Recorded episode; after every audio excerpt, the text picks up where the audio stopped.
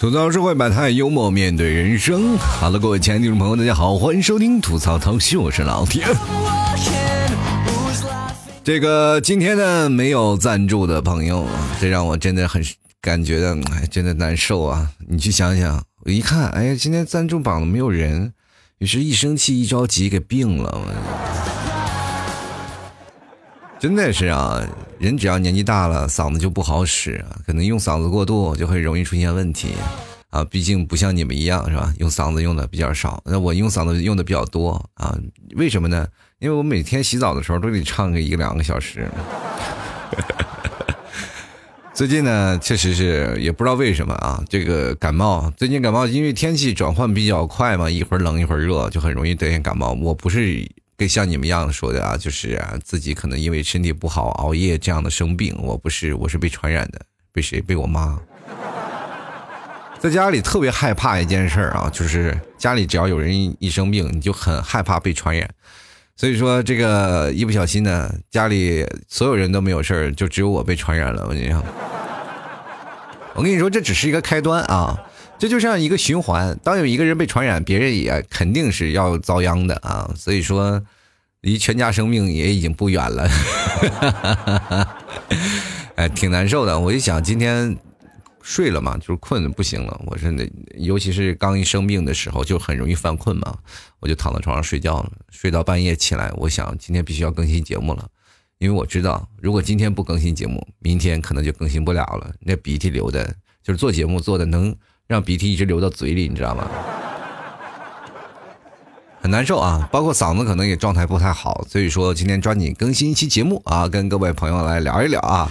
其实最近呢，就马上要过年了，就很多的人都开始忙着春运的事儿了，比如包括有些人抢票啊，有些人还准备收拾行李，有的人要买几件新鲜的衣服啊，要回到家里，或者有的人买一些礼品给家里人送回去。那当然，我有一个朋友。啊，这两天为了春运一直在健身，因为他太瘦了，他怕春运那天他挤不上火车，你知道吗？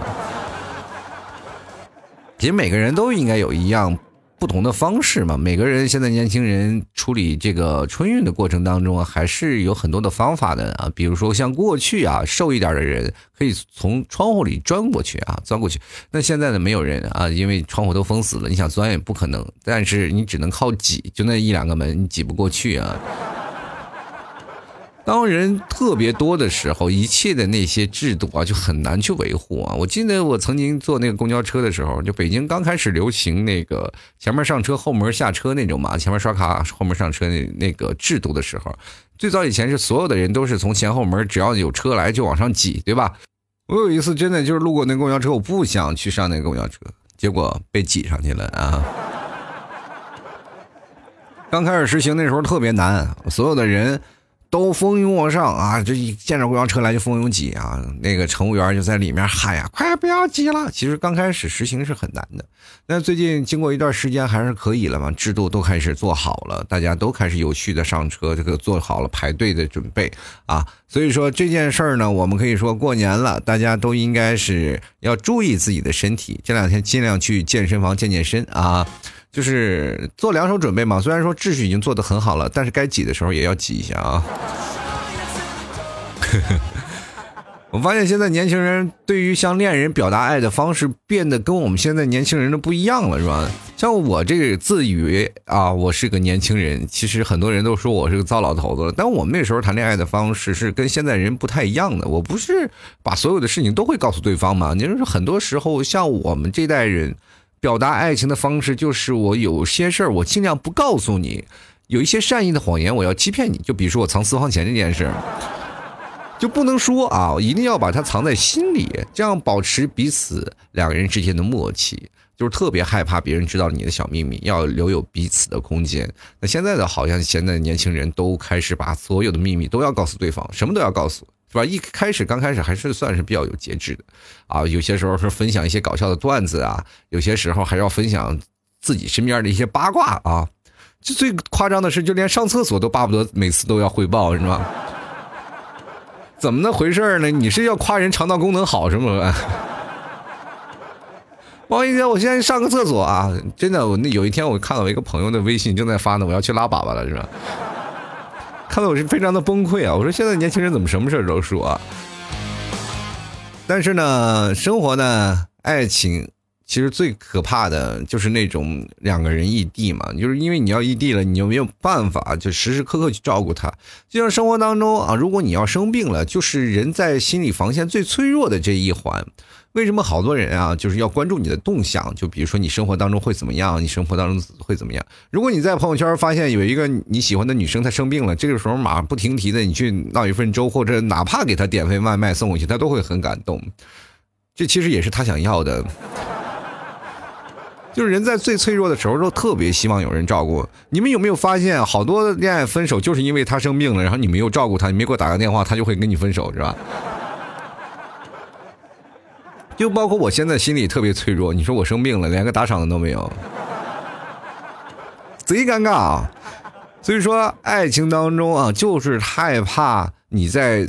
内心最需要帮助的时候，他不会出现在你身边啊！这就是生活当中爱情最难受的一件事就包括像老 T 啊，在生病了以后呢，也是特别想要赶紧要把节目做完啊，就是必须要熬夜，哪怕今天不管发生什么样事儿，也要把节目做出来，因为我知道明天我肯定是没有办法全心全意的把节目做出来了那！所以说呢，你们去想，为什么在深夜的工作效率是最高的？这是死到临头的第一生产力啊！说起这个最忙的，也就是程序员了。我们俗话说是码农嘛，啊，每天忙的要死，真的。程序员能忙到什么程度？我这么跟大家说吧，就比如说他身边有个同事离职了，他都不知道他为什么离职，因为这两周他太忙，连发微信的时间都没有给他。有好多程序员因为忙的没有时间给自己女朋友发信息，而导致于女朋友跟他分手了。分手还好。他居然忙到没有时间问他女朋友为什么，就每天早上起来那一刹那特别痛苦。有很多人说，为什么早上起床特别难受呢？就是因为你晚上加班到很晚，需要有一点自己的时间嘛。想第二天早上起来，晚上哪怕发个朋友圈，你看有些人啊。就经常会发朋友圈，但是有的人很少发朋友圈。他不是不想发，那是因为他对生活的素材取的太少了，忙的太多，然后所以说没有办法每天去更新朋友圈，就是太忙啊。然后早上起来呢，还要被那该死的电钻声啊吵醒，闹得你睡意全无。尤其是在周末的时候，他们钻的声音更大了，你知道吧？我以前在嗯上班的时候啊，也经常会深夜加班，每天。啊，到了周末啊，到了周末就想睡个懒觉，结果早上就被装修的声音给吵醒了。我一，哎呀，一听这事儿我就气愤的不得了，就本来想睡个懒觉，结果总是不行。后来我想了个办法啊，平时我不是也起不来吗？我就把我的起床闹铃设置成电钻声了啊。其实人生啊，还有很多的事儿我们可以去聊聊啊。今天我要跟各位朋友来聊聊，就是在。啊，微信啊，这个出现的一些问题，因为现在微信已经是大众所用的一些呃最最实用的一个工具了，每个人可能都离不开，不管是老的少的哈，就是哪怕你的父母他不懂微信，你现在也要教他。就是最早以前你要教你父母玩微信，你父母是不愿意去玩的，因为他会觉得啊太复杂了。但现在每个父母都会主动的要求你是吧？啊，你来教我微信怎么玩是吧？因为是怎么回事呢？周边他们跳舞的广场跳广场舞的那些姐妹们都玩，就他自己不玩，显得很老啊。就感觉哎呦，我本来就是比他们还年轻，为什么我还选择比他们老呢？但是现在出现一个问题啊，就是很多朋友圈啊，包括微信啊，它形成了一种完整的生态链了嘛。就是微信里分着不同的这个。呃，几个群体嘛，有的比较年轻的，有老的，是吧？比如说老人们发这个朋友圈，一眼就能看出来，是吧？不是晒自己的儿子，就是发一个字亲啊，谢谢亲们，你就知道这个人一定不年轻了，是吧？但是呢，过了这么多年啊，微信已经成为生活当中的一部分了，但是每个人都会在朋友圈出现了一些问题啊，就是因为。朋友圈它没有整顿嘛，就是好多的事情它形成了一些自我的一种规范。俗话说无规矩不成方圆啊，很多地方都会立一些规矩，包括你现在进一些群里，他们都会有一些规矩啊。每个群规啊，就是不不论你不能发这个，不能发那个，对吧？就是有的人如果你要发一些不和不和谐的东西，第一可能会被封账号，第二可能会被人踹出去，第三最最可气的就是群主啥也没干被抓起来了，是吧？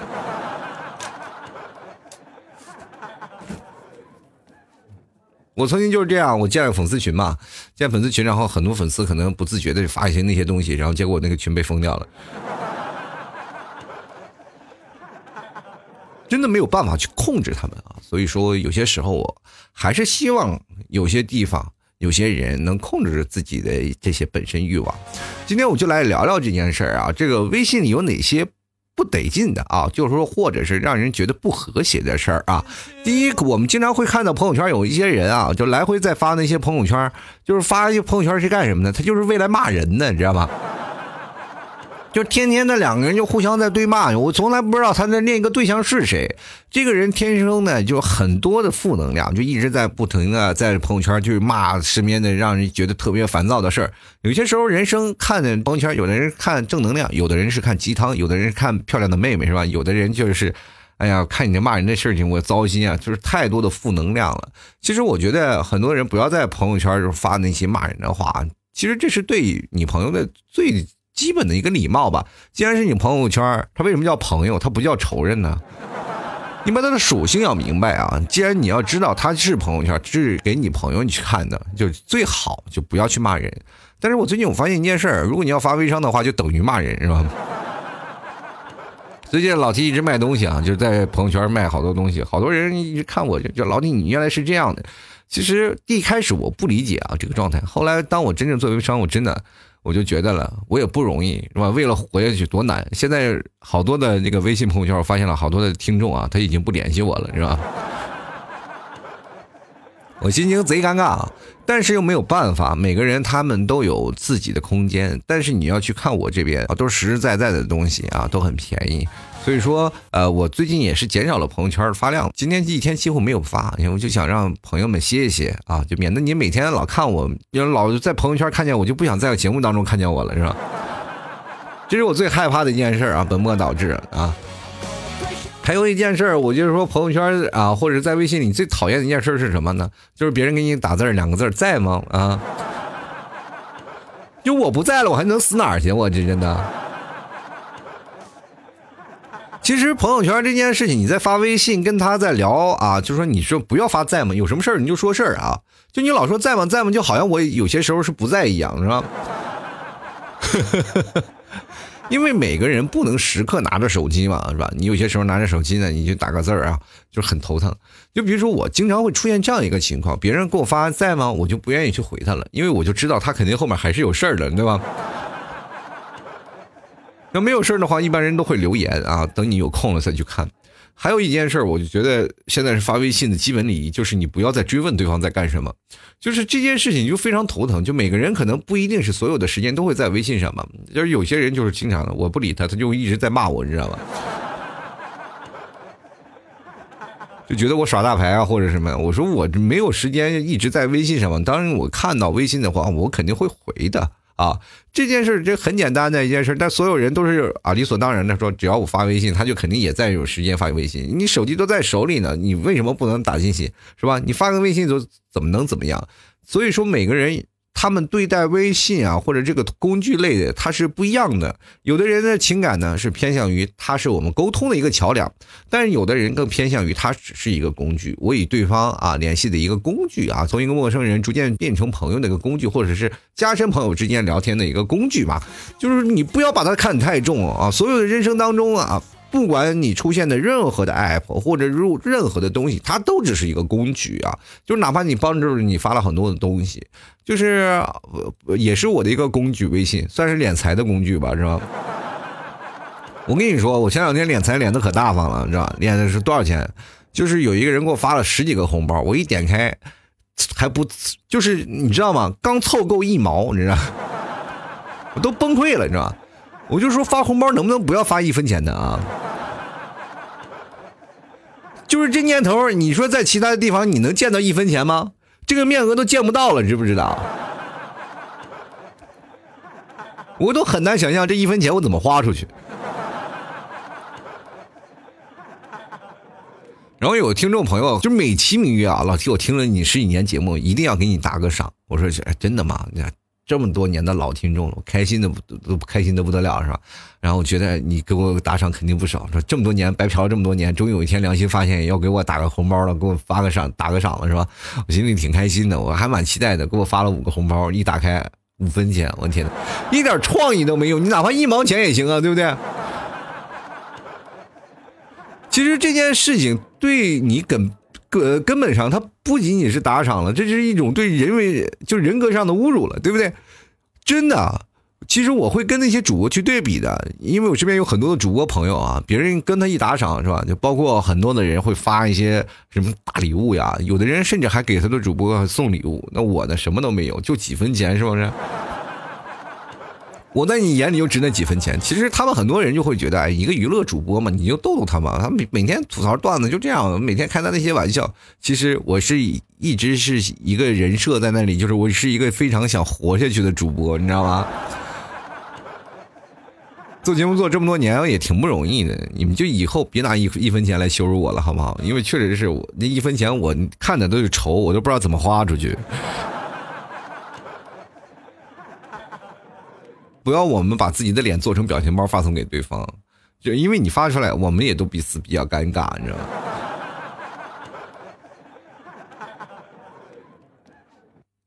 你难道不知道，表情包是没有美颜的吗？其实每天发朋友圈，你总会能碰见特别有意思的事儿啊！就比如说跟对方聊天，对方总是用表情包给你回答。然后像我这种人，我看到别人给我发表情包，我就很崩溃，知道吧？我不知道该怎么回击他，因为我表情包的储存量实在是太少了。然后我就想办法用各种语言去。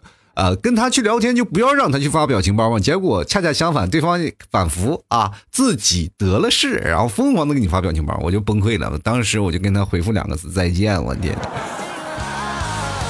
其实有些时候啊，当别人取得了胜果以后，他跟你聊天，他并不是想要真正跟你聊天，只是想在某种心理上得到一些安慰，知道吧？他跟你聊天就是希望在某种地位上他要高你一等。这种人其实是最可怕的，也是最让人讨厌的。他跟你聊了很多，然后咔就把你的聊天记录呢就截图，然后发到朋友圈里了。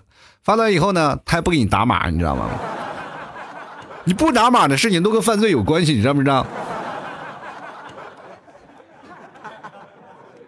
你说有马赛克的世界多么好，我们现在多么希望你能给我们打上马赛克呢？其实我们各位朋友就是特别讨厌一种毒舌的人啊，就像老 T 也经常会毒舌啊，毒舌到是一种什么程度呢？其实我经常会开玩笑嘛，就很多听过老 T 节目的人都会觉得，哎，老 T 你这人嘴太毒。但是我毒到是一种办法，就很多人会听我节目觉得，啊，毒舌是毒的有道理的。你说一些事儿啊，就反复是抨击是讽刺等等，但是我不是直接攻击别人啊。就比如说我要发张朋友圈，我最最讨厌的事儿呢，我就是讨厌别人，你要不然别点赞是吧？你但是你不能直接说我丑对吧？说好多人都会认为直接说你丑是表达了一种跟你距离很近的样子，但是你也得征求别人意见呀。你最起码说丑，你得说的很婉转点啊。就比如说很多听众朋友说你不要再发自拍了，我就感觉哦，就是这至少还是很婉转的，就是他们可能是怕我脏了他的眼，是不是？有好多人就是一直想让我老 T 发自拍啊，就是我经常会碰到这样的朋友啊，就是很多的网友天天就是通过老 T 的私人微信老 T 二零一二，然后就跟我聊啊，是吧？哎，老 T 老 T，你快点，你就每天发点自拍照吧，你不要老每天发微商了，你每天发点自拍啊，聊聊什么事情啊？就就以前我经常会发自拍的，然后就经常会把自拍照呀发到我的朋友圈里，然后。他们啊，就是那些一直让我发朋友圈的人，会马上说你真丑，你发什么朋友圈？你不要再脏了我的眼，我就崩溃了。你不是你个心机婊啊？你这是啊？我发朋友圈就是让你来骂我来了吗？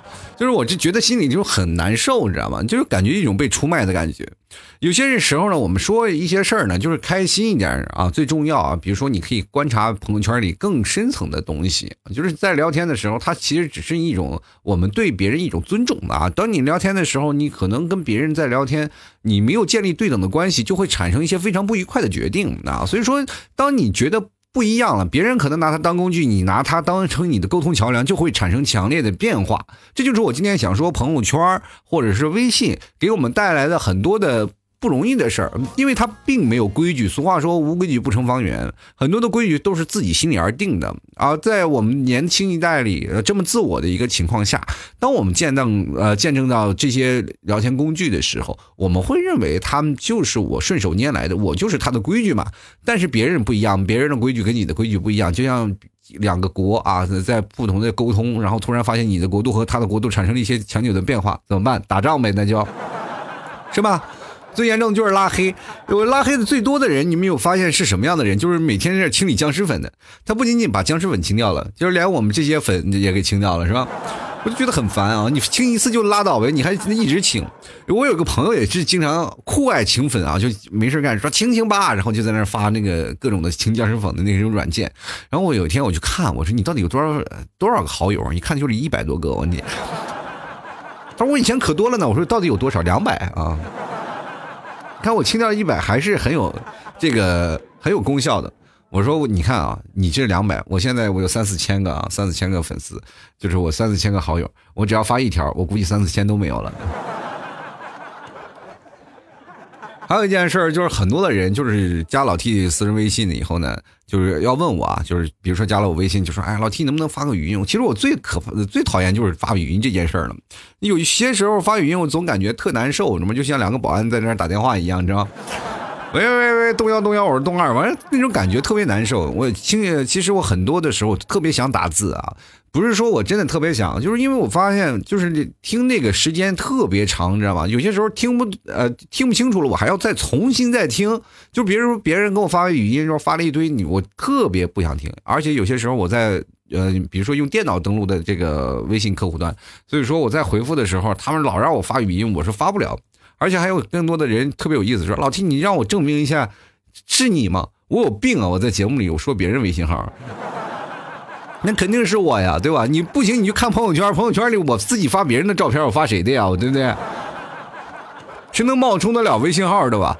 所以说你要记住，就是老天二零一二，那就是我，对吧？那很简单，你发个朋友圈，那不可能有很多人就冒充一个人发微信吧？他能得到什么实质的利益？很少嘛。就是他哪怕有很多人加错了，那也只是极个别的人会加错嘛，对吧？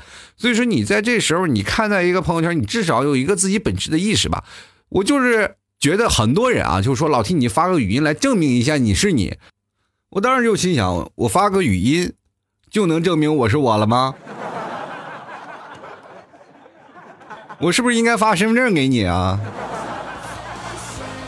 所以说各位啊，你当看一个人的时候，你在聊语音的时候，就尽量的打字，就不要去发语音了。就跟各位朋友真的说啊，有些人特别反感发语音的。而且这些人是不在少数的，就是因为听时间太长了，有人发五十九秒，然后五十九秒都不知道他说啥，你知道吧？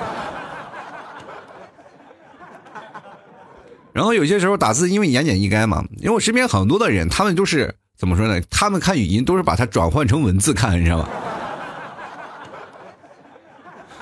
而且有些时候呢，你转换文字还转换不清楚嘛，因为周边环境太复杂了。你要想发语音呢，你就转换一个这个非常清晰的地方，是吧？至少你说话能让翻译能翻译过来吧。如果翻译翻译不过来，你就很头疼啊。然后我有个朋友，他们经常会发这个语音过来，我就就从来我都不看的。但是有一天呢，然后我一个朋友说了一个很重要的事快你看，然后跟我说了一件事，然后开始接着呢，他就开始用语音说了。我一翻译还翻译不出来，因为他说的是方言嘛。然后一说方言了，我然后我一一读那个事事儿啊，本来很小的事儿，然后让我变成很大的事儿了，因为那翻译可能出错了，你知道吗？我当时看了半天不行，我又开始听听，我又听不太懂嘛，我就听听了两三遍才听明白。我说快崩溃了，内心是吧？然后我马上给他拨了个电话过去，我说请他用标准的普通话给我又讲了一遍，是吧？就这个工具就是这样，我们彼此分享彼此的事儿的时候，我们应该尊重对方。其实这个本来是一件很简单的事儿，但是通过这件事情，它会把你放大化，因为它是一个虚拟的东工具嘛。它虚拟的工具就会产生一些人为的操纵出现的后果，所以说我们一定要想办法呢，把这件事儿啊要做的体谅对方的心情啊，以对方的心情来去衡量你应该怎样去使用。其实总体来说，很多人在吐槽这个微信的使用过程当中，很多人说啊，虽然说我们现在现距离近了，但是有些时候仿佛呃我们俩彼此的心就远了，就是聊不到一块儿嘛，就必然是你发语音他打字，这个怎么能聊到一块儿呢？有些人也是通过微信去求爱的一个过程啊，就比如说有的人打字猛如虎，现实怂如那二百五是吧？现实怂的不要要死要死活的，但是在打字的情况下，他会获得相当大的自信。你跟他聊天就觉得特别有意思啊，就是包括朋友圈啊，包括那些啊各种的应用啊，还包括那个表情包的各种的发放的时机都特别好。有的时候我挺佩服他的，然后这我称之他们为键盘侠嘛，就不是像网络上那些喷子，而是打字的非常的有意思。但现实当中就是非常的啊沉闷的一个人啊，但是你在发信息的时候特别逗。语言的魅力其实呃，它不仅仅是体现在。呃，我们彼此互动的事儿啊，更多的是体会到能发觉到对方的心情。你比如说你在打字的时候，你就能感觉到对方一直在笑，其实那就是最成功的一件事啊。我们其实聊天彼此的过程当中是分享开心和快乐，然后如果要彼此分享惆怅，你就会经常有没有试过这样的情况？在你心里最难受的时候，别当别人突然安慰你，然后你给对方发牢骚的时候，你一直去看对方一直发几个字，然后哦，好的，别难过，知道吗？知道吗？有些时候啊，就比如说这这些人失恋了，然后找自己的朋友去聊，然后对方呢就给你发了几条信息，你哎别难过，该吃吃，该喝喝，这就仿佛啊失恋了不是失恋了，你是快死了一样，你知道吗？然后还有很多的朋友圈啊，就是很多人为什么要跟你抬杠，就很简单，就是因为你发的话从始至终，只要你开了战争，你就是战争那个开端，你就是那个药引子，知不知道？所以说。很多时候，你看到你在聊天的时候，你觉得我只不过简单的评论了一下他为什么对方生气，那就是你的问题啊！不要去考虑别方的别人的问题，因为你只要不回复，他不会生气的，你知道吧？就最简单的分析，如何去分析出你说的话是否过激，就很简单，只要对方用恶狠狠的话评呃抨击你，然后你再抨击他的时候，这就说明你就出犯了错误。就因为你去想想，没有人世界上没有无缘无故的爱，也没有无缘无故的恨，你知道吗？而且还有最讨厌的一件事，就是你在聊天的时候，比如说你有事儿了要离开了，你就提前告知啊，就不要突然消失，然后免得人以为你真的怎么回事一样。其实聊天也会容易出现尴尬，就对方只比如说说个嗯啊好呀可以啊我知道了，然后你就发现你下面话就聊不下去了，是吧？其实这里我们就经常会有一些事儿啊，就跟各位朋友分享。其实聊天就是一个工具，大家不要太看重它，它无法去呃影响你生活当中两个人的感情。就是生活当中我们两个人在一起聊天，我们还经常会玩玩手机，是吧？边吃火锅边玩手机，两个人还彼此无言的。更何况我中间夹了一个这么多的一个网络工具，是不是？我们可以把它当做生活当中的呃一个必需品，但是它并不是必备品。它可以在我们两个人彼此之间是建立起一个。零星的，也就是临时的一个联络点，但它并不是固定的、固有的。那你把它看得太重的话，就很容易丧失自我。当你在出现一些问题的时候，就会变得更加偏激，变得更加的自负，呃，然后让你变得就是。啊，仿佛不通世故一样啊，就是个小公主啊，或者是什么小调皮啊、小捣蛋什么的。人生就应该开心点、快乐点、阳光点嘛，就不要说老是负能量爆棚，有什么什么事儿都发到朋友圈里，然后让各位朋友一起来抨击啊，他是不是坏蛋，对不对？就比如说有的人说老 T 我跟我加了微信了，我有天不理他了，回头发个朋友圈，老 T 就是个坏蛋，他不理人，他耍大牌。你说别人会理你吗？不会，因为他们不知道我是谁，你知道吧？还有就是，大家也不要随便拉别人进群，尤其是那些购物呀或者活动群那些，就真的不要拉。你拉进去了很尴尬，就是就本来是个朋友，后来我还得把你拉黑，你就是多难受，是不是？各位朋友，有些时间可以直接加我加我的嘛，是吧？私人号码是吧？老 T 二零一二啥的，那我绝对不拉你们，你们看我朋友圈就行啊。所以说，生活当中我们就是很有意思啊，就是还有一件事，我就觉得挺难受的，就是大家不要随便去吵别人要照片啊，这挺难。你去想想，两个人谈恋爱谈了很长时间才会想，哎，能不能会把照片给我发给我看看，是吧？或者是你不经常发朋友圈的人，自然就不愿意发朋友圈，是吧？就不愿意发照片给你，这很简单。我要发照片了，我自己在朋友圈发，你直接去朋友圈看不就行了吗？干嘛要私发给你？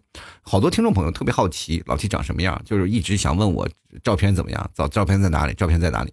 你知道我为什么不发吗？因为我一发照片，你们就统一回复啊，真的是好多人统一回复啊，你跟我想象的差别太大了，好失望。我哪点让你失望了？我就，关键是我哪让你值得给你全身心的希望了？就算我长得好看不好看，你还能娶我咋的？是不是？你早干嘛去了？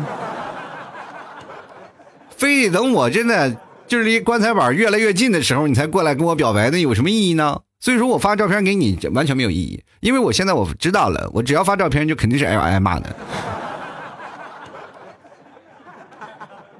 这我要长相好看的，我早做电台主那个电视台主播去了。我为什么要做电台主播呢？你们不好好想想这个问题，对不对？声音好听的人，长相一般都不咋地。我跟你讲，这其实是有道理、有根据的，就是因为他们想把这个声音啊藏在这个阴影背后，就把好听的声音送给你们，把那个难看的容貌留给自己。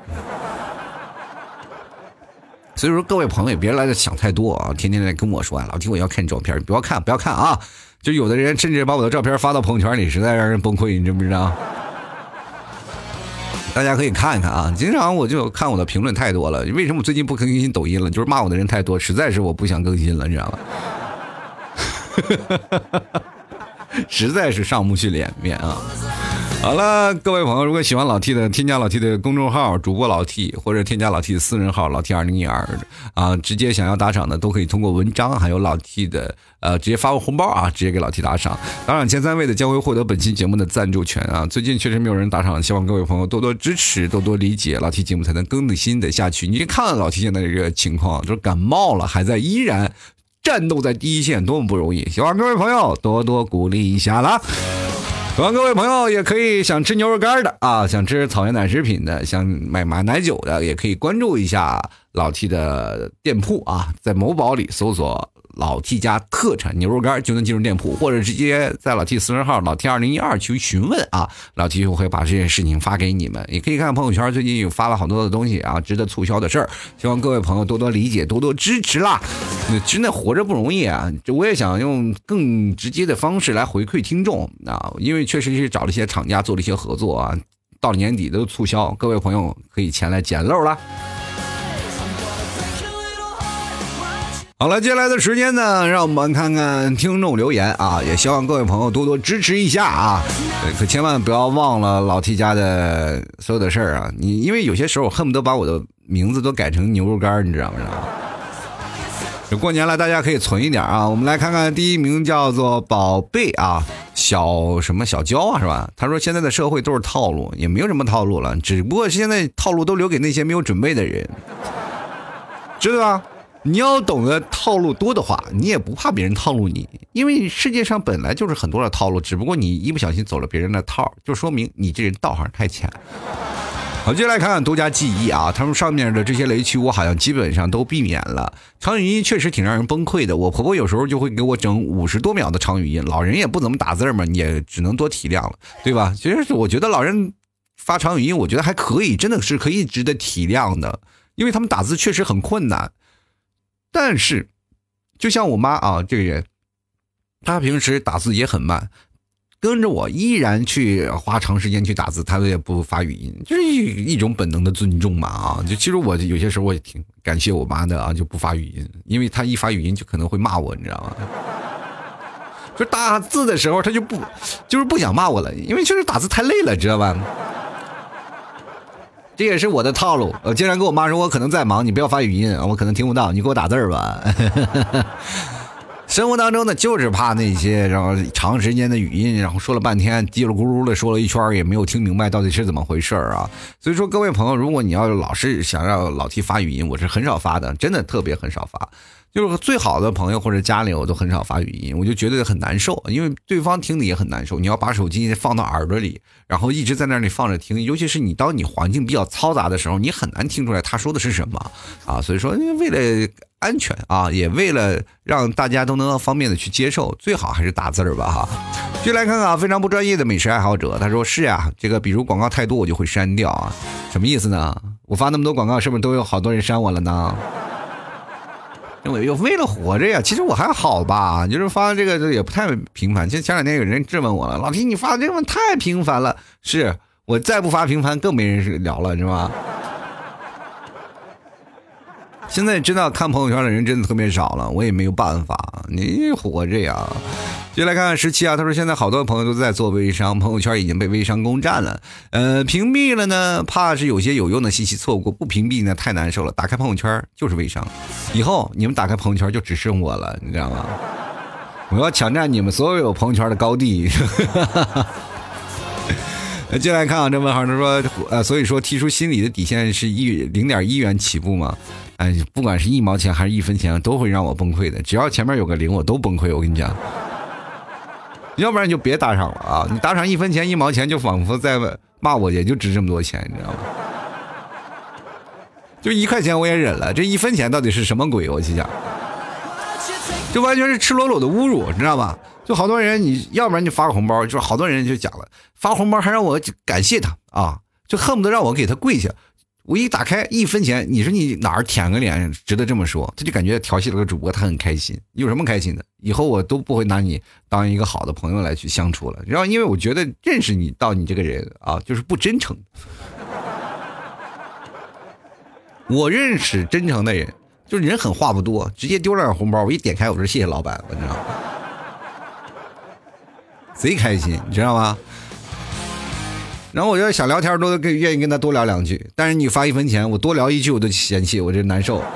并不是我说这种事儿啊，就很多人说老听你只跟那个发红包发多的聊，跟发少的聊，你这人太现实。不是现实的问题，是一个对于人格尊重的问题。真的，我你现实当中你跟你朋友发一分钱的红包吗？就比如说你过情人节的时候，你敢给你的女朋友发五块两毛一吗？就是这还好，有人真能干得出来啊！那有人敢发五分钱的吗？信不信分分钟就辞职？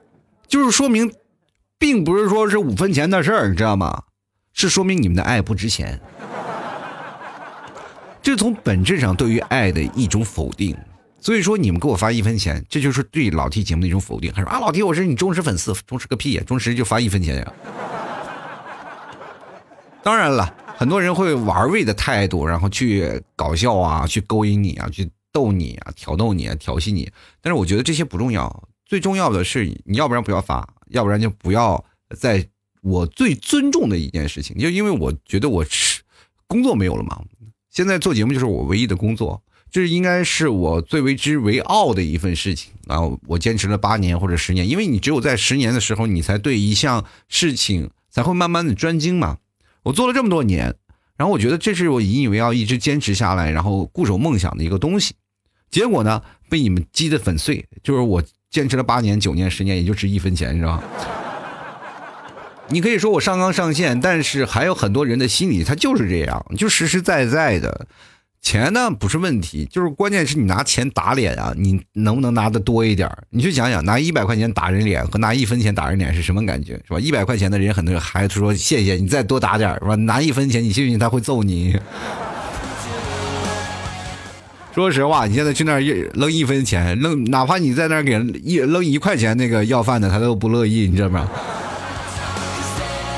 先来看看啊。这个再见时光，他说我朋友圈有个朋友老是发些骂人的话，谁得罪他，他就发朋友圈，还天天发的一大串儿，都不敢拉黑他，害怕他成为下一条朋友圈。啊，你拉黑他，他还居然说是害怕成为他下一条朋友圈，什么意思呢？就是每次他骂完人，还让你去看看我，我就骂了一个，是不是？那这种人呢，就是心啊太黑啊，该拉黑就拉黑啊，该干啥该屏蔽就屏蔽啊。眼不见为病嘛，啊，眼眼不见为净，这句话这是说的特别好。我经常会屏蔽别人，对吧？所以说各位朋友，最近我发现好多人是不是屏蔽我了？过两天我发一条朋友圈，看看大家都有谁屏蔽我了，我也删一删嘛。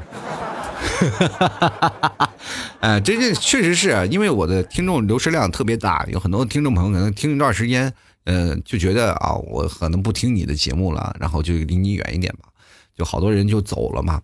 所以说这个时候呢，他不是我听众了，他不不长时间不回我信息，那肯定是有问题嘛，对吧？那不亲你亲谁呀？你都不爱我了，我为什么还要死皮赖脸的扒着你呢？接下来看袁啊，他说了，我的微信好友本来就很少，基本上经常联系的都是死党，不会在意一些小细节上的问题。要是啊，这个关系不是特别好，聊天就比较官方，朋友圈就默默点个赞就行了，一般不评论。毕竟每个人的性啊性格都不太一样，相处的方式也不一样啊。我觉得你尽量呢，如果你要是死党的话，就尽量在微信上少说话啊，尽量在生活当中多聊。因为微信上你说多了也会容易是犯错的，会有一句话就可能会让对方感觉到反感。我经常会在跟别人聊天的时候会出现这样的问题，因为我发现啊，就是如果是两个人打字太消耗时间，还太消耗精力。比如说你长时间拿着手机在手上，然后跟别人在谈事儿的时候，你完全没有办法集中注意力，集中注意力这件事情就很烦躁。就比如说你打游戏的时候，你是不是特别讨厌别人给你发微信啊？或者是你在看电影的时候，或者你在啊干什么的时候，你就最讨厌别人发微信了，是吧？它就是一个工具类嘛。如果你长时间抱着它，它就不是你的工具了，它是依附在你身上的一个魔鬼啊。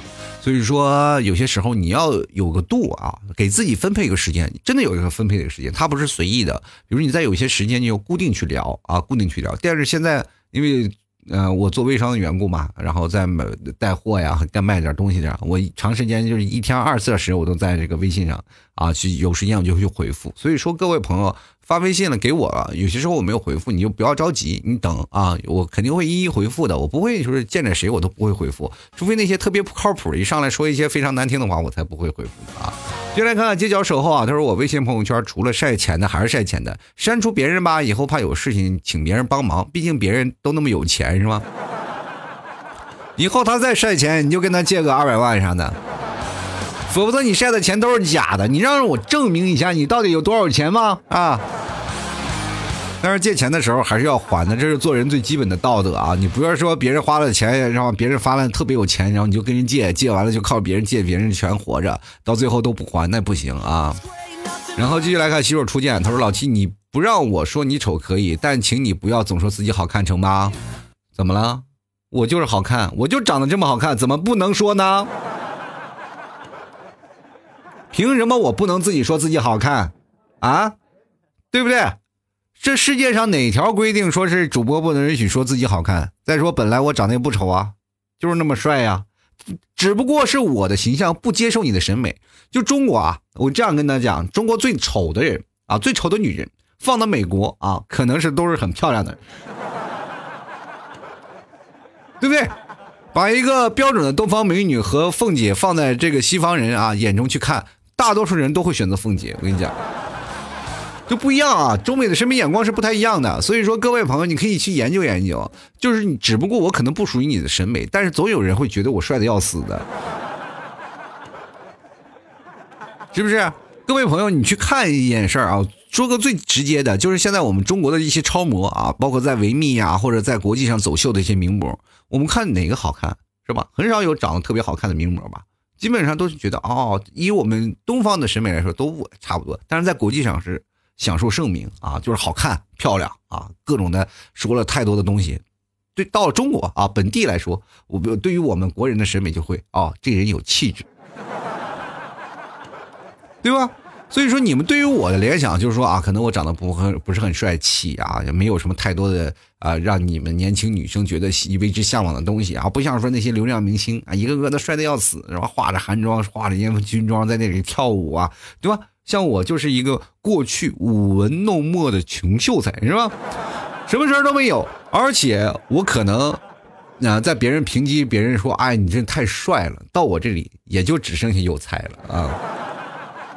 才还不是有钱的才啊，就还是把那个“贝”字去掉了，所以说没有办法，一辈子也不会有他有钱了。我惆怅啊！就来看看我们下一位听众朋友，叫做花好月圆。他说有微信啊，这些好友呢，不知道删还是不删呢？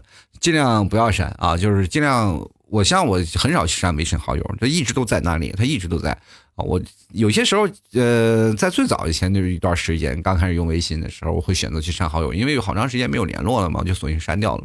但事后我会后悔，因为毕竟还是以前有过联络的人，所以你要删掉他了就很痛苦。那我最经常删掉的人就是老是给我就是群发广告的那些人，我就会把他删掉，或者是一直在不断的艾特我呀和聊呀。其实有些人群发的我还能接受啊，就是至少我啊，大不了我不回复了。但是最可怕的就是那些人单独聊你说你快打开快打开，然后指名道姓这件事，我就觉得太可怕了，你知道吗？所以说我就经常会把他删掉，因为他是骚扰我的人嘛。但是朋友圈无所谓了，不管你发微商也好，发各种的消息也罢，你不管发什么，我都不会删掉你，因为在这些时候我不怎么看朋友圈啊，就是在看了我也。呃，也了解，其实一种这个谋生的手段嘛，每个人都是一样的，只要你不犯法，我就觉得都可以啊。就来看看这个美平啊，他说老 T，我是新来的，无意中听到你节目很开心啊，很多搞笑的段子和笑话都是我最啊爱啊，都是我的最爱，我会继续关注你，打赏你的哟，非常感谢啊，美平朋友。其实我生活当中还是会有一些啊有意思的事儿需要跟大家分享的，但是一做节目有些时候就会想不起来，是吗？最近我发现我的段子都会出现在我节目里啊，就好多的人就会聊。前两天我真的看到一个听众，他的女朋友老听我的节目嘛，然后她男朋友就怒了，然后发微信跟我说：“老弟我要提着大刀要砍进去了。”就因为我可能的呃怎么样，我陪伴他女朋友的时间比女朋友陪伴他的时间还要多，你知道吗？我说，我当时我不知道该怎么回复了，我觉得很尴尬啊，因为我觉得也是对方跟我开玩笑，我就直接回复了几个字儿，我说，呃，你会出现我段子里的啊，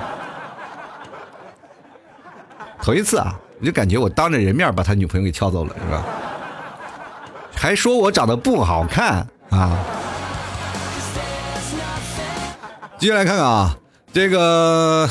朱小鱼爱吃鱼啊！他说：“感谢老 T 没有删了我，我肯定不会删你的，我谁我都不会删啊，除非你侵犯到我了，是吧？”再来看啊，七月啊，他说：“零点零一是给老 T 的伤害造成有多大？相当大，就像我刚才说的，这是对我节目的侮辱，对我人格的侮辱啊，并不是说怎么回事上纲上线，就是难受啊。就是说实话，就是你给我的那个东西，你不要说话啊，默默的、悄悄的，你不要说话，我慢慢我还能把这些负能量我自己消化了，我知道可能就是消。”但是你就不要上纲上线啊！怎么样？给的多不多？我这么多，我就这么多了，我现在我也穷，待会儿我给你，那你不要给我好不好？前两天有一个朋友啊，真的是有耐心，发了将近五十个一分钱的啊，大概说我发的多不多？好吧，我点了，我就每个都点了，我全还给他了，我就就那你知道那个场面，如果要放在现实当中，就是有一个人啊。就是在那疯狂拿钱砸你啊！就是在往地上扔，往地上扔，一分一分一分一分啊！他不是一百一百的往地上扔，一分一分分分扔地上，然后我就在那不说话，默默的捡啊，一分一分分一分捡的起来，然后就放到他手上。那个画面你们可以去想想，就是那那一幅画面啊！其实如果你要把它去想到现实上当中，就是这样的一幅画面。啊，没有别的啊，继续来看看这个东影庄庄主，他说我现在不一定能找到新认识的朋友的电话，因为一个微信通话就够了，比电话方便多了。但是朋友圈里太多的人因为生活窘迫而做微商的，作为点赞王要筛选过微商确实太痛苦了，发一溜啊还不敢删，毕竟朋友关系都在那儿呢，想屏蔽呢要有用的信息呢。东影庄庄主，不要以为你在我朋友圈没买过东西啊，我都记着呢啊。所以说，有些时候各位朋友多多点赞，我就发现我最近是不是没有人格魅力呢？我发朋友圈都没有人点赞了，连评论都很少了。你们到底是多佛系呀？到底？有些时候我真的怀疑，我做节目真的有听众吗？我看到我那么三四千人加了我微信，我就感觉是不是我的播放量都是假的呀？有些时候我也真的深深的陷入了自我的怀疑啊。所以说，各位朋友，别和那个什么。呃，就是屏蔽我，就是多看看，多多多点点赞。你发个朋友圈挺不容易的，好吧？接下来看看啊，杨洋洋啊，他说写的是我的心声啊，看来你也是有太多的事儿。呃，我也这样跟各位朋友说，其实我朋友圈也是想发一些有意思的事儿啊，但是我这个人不经常发朋友圈啊。你们大家可能如果要是老的听众、老的朋友，应该能看到过我以前发朋友圈这个状态，因为我确实太少发了啊。所以说，如果你们喜欢老 T 发一些什么样的事情啊，可以私聊我啊，老 T 二零一二加我一下，然后私聊说是哎。你想要听到什么样的事儿，或者你想要看到什么事儿，我就经常发发朋友圈，好吧？因为我确实不知道现在人们怎么发太多才能获得朋友圈的更多的评论，因为这不是我的强项。我希望各位朋友多多支持一下，是不是？我应该发一些我病了，我难受啊，我不行了，我不做节目了，才会获得更多的点赞呀。没准儿日后你能只能看见我这病怏怏的状态啊，好像林妹妹一样啊。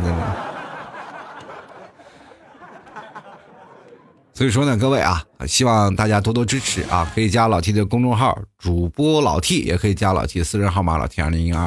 啊，想买牛肉干的各位朋友，别忘了在某宝搜索老 T 家特产牛肉干，或者呢，你也加老 T 的私人号呢，跟老 T 说啊，我要牛肉干，要买奶酒，要这些这些东西啊啊，或者直接跟我说你想要什么啊，都可以找到我啊。好了，今天。难受啊，感冒啊，有一些提不起兴趣。你说话声音一直是向下的，我也想把它提起来，但是我鼻子不允许，你知道吧？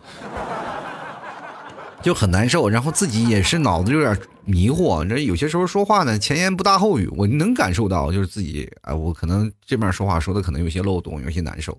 但是总体来说呢，还是希望各位朋友给予原谅。我也非常感谢啊，给老 T 一些包容的人，听老 T 节目的时候还是这样。没有办法，为了活着，我一定会坚持的。希望各位朋友多多支持，多多鼓励了。好了，本期节目就到此结束了啊！今天就提前结束吧。然后希望各位朋友下期节目再见啊！我哪怕生病再严重，我也会坚持准时更新。只不过到时候可能声音会有些沙哑，或者是会有些难受啊！希望各位朋友多多理解啊！我不会像去年一样啊，就说是一一生病了我就撂杆子了，是吧？